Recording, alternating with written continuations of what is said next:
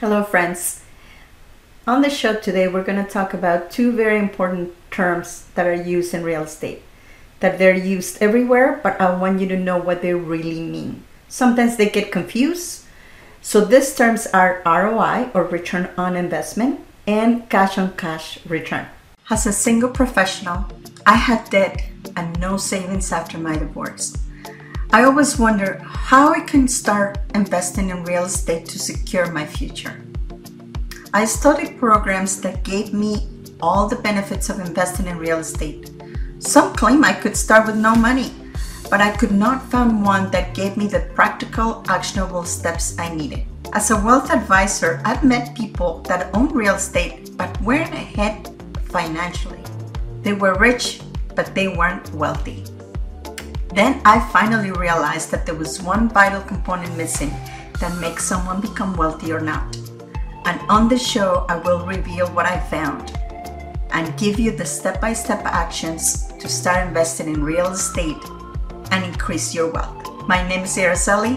Let's get started. And today we're going to be a little bit technical. So I want to be, uh, I want to tell you about two very important You're gonna hear them everywhere, but I want you to know what it really means to you in the property that you're analyzing. And just bear with me, there's not a lot of math here, it's just the concept that I want you to be familiar with. Okay?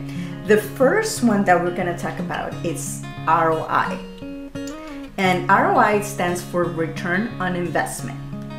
And this particular metric is used mostly for flips. If you are buying a property, renovating it, and selling it, right? And this one is a return on investment is the measure of an investment profitability. So you basically gonna know how much money are you gonna get, and most of the time is uh, it's illustrated in percentage. So the ROI, the only thing that is not taken into account is the, the length of time. For example, you bought a property, you renovated it, and you sold it, and it took you six months.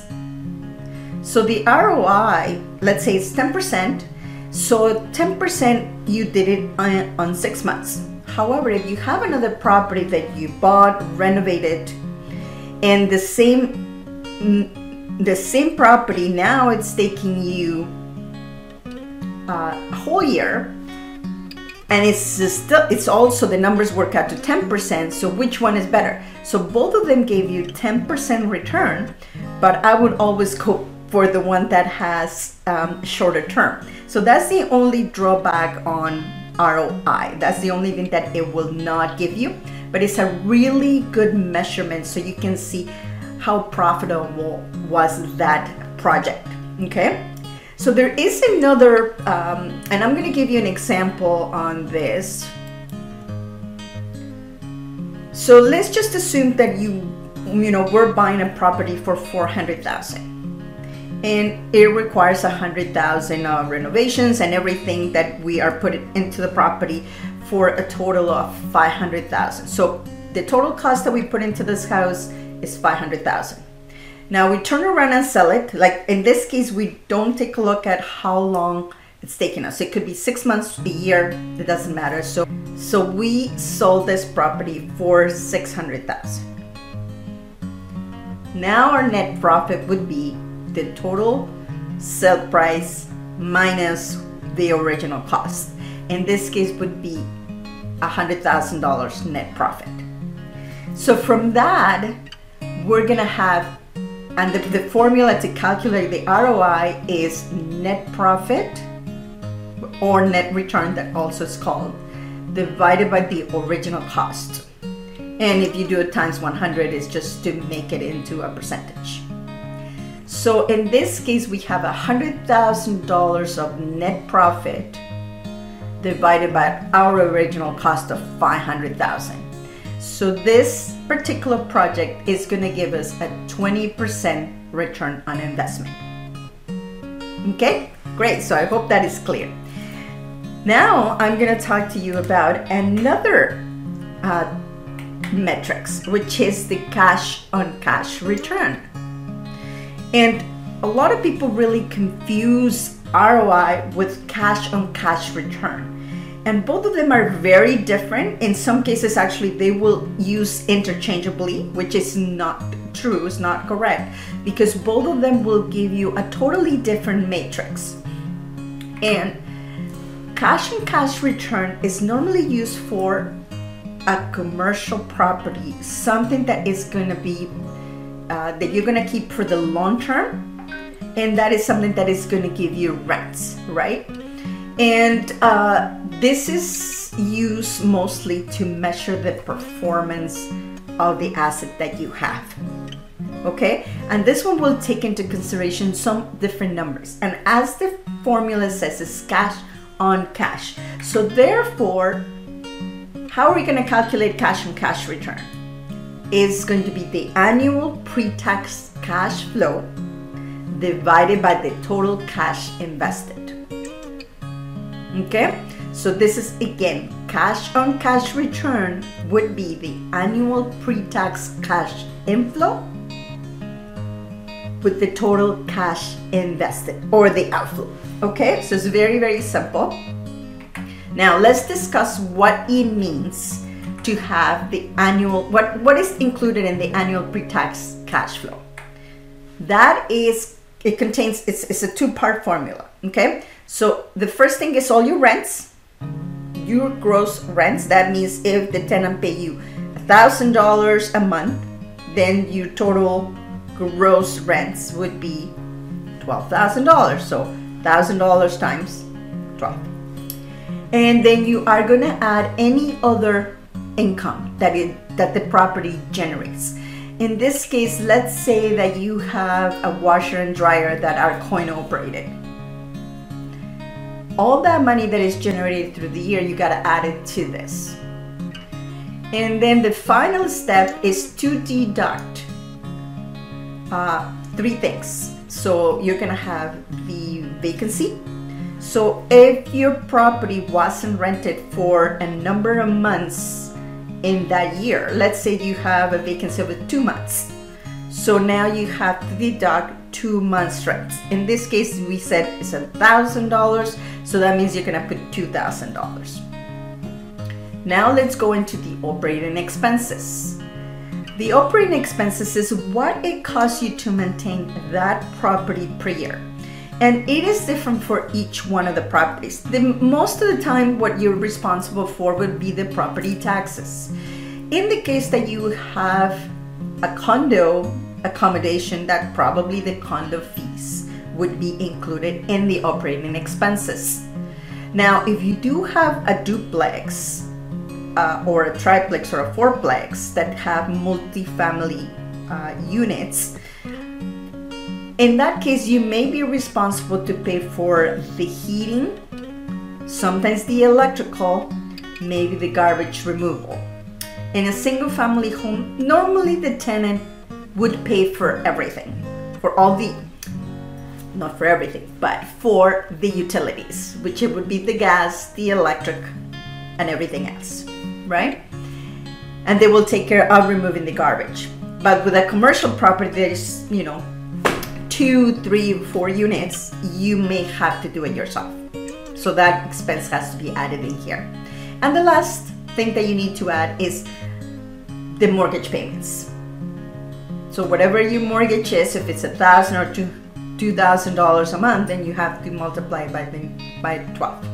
Okay. So then again, the the annual pre-tax cash flow will be composed of the gross rent plus other income, and then you're gonna subtract the vacancy, the operating expenses, and the annual mortgage payments.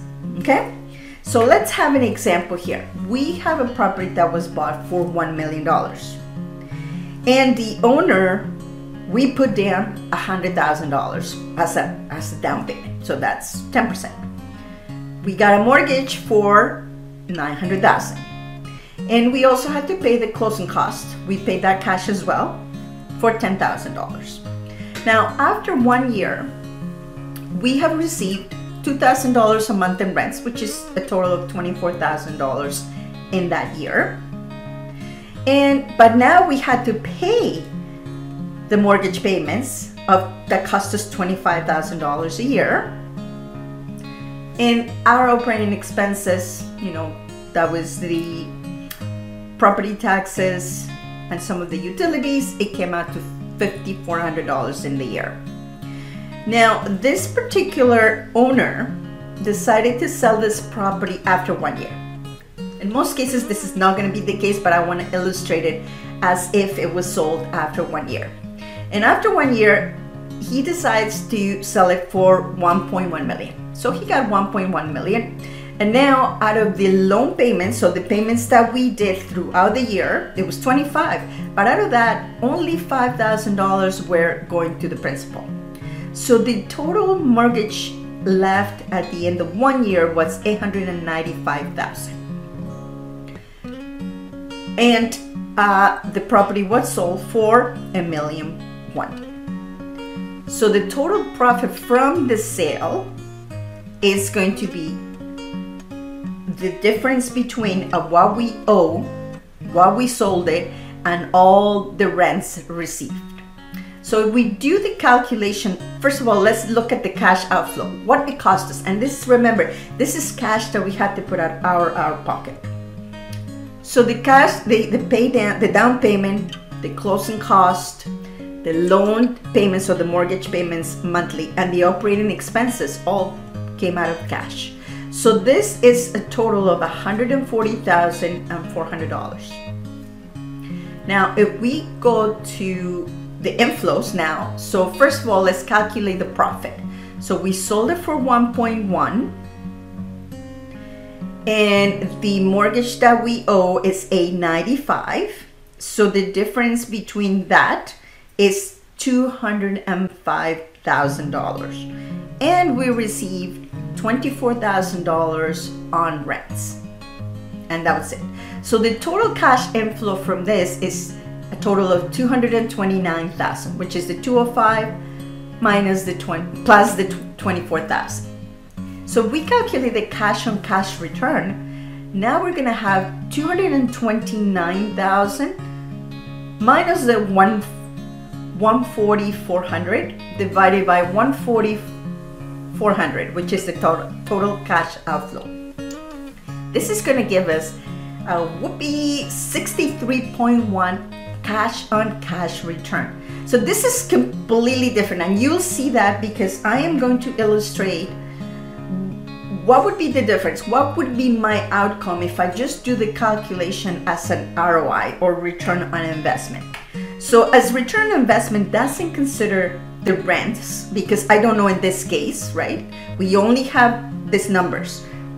The property was purchased for 1 million and that includes maybe all the renovations, right? So that's the total investment that we're doing. It doesn't I don't know how much uh, this individual is putting in for down payment. It could be a hundred, it could be 200, 300,000. It does not matter. It's just what was the acquisition price. It was sold for 1.1 million, so therefore my net profit in this case is hundred thousand. So if we do the regular ROI or the return on investment, that would be hundred thousand dollars net profit divided by my original cost, which is $1 million. In this case, I only have a rate of return of 10%. So this is really just a rule of thumb if you don't have any information. Also in this, if I'm just looking at those numbers, it doesn't tell me how long it actually took me to get this 10%. Normally we factor in the the re- return on investment on an annual basis. Uh, so that means that if I have these numbers, but it actually took me two years to sell this property, then my return will come down by half, right? Because it's 10% annually, but because it took me two years, now it is 5%. So that's one of the things that I want you to think about, to consider, and that get familiar with. Um, return on investment or ROI and cash on cash return. So two very different matrices, but you need to be familiar with them. So that's it for today. Thank you for being here on the show. Please remember to subscribe and hit the notification bell to get notified when there are more shows available. And if you would like to have more information on how to start investing in real estate, please visit my website at www.aracelihernandez.com. Thank you.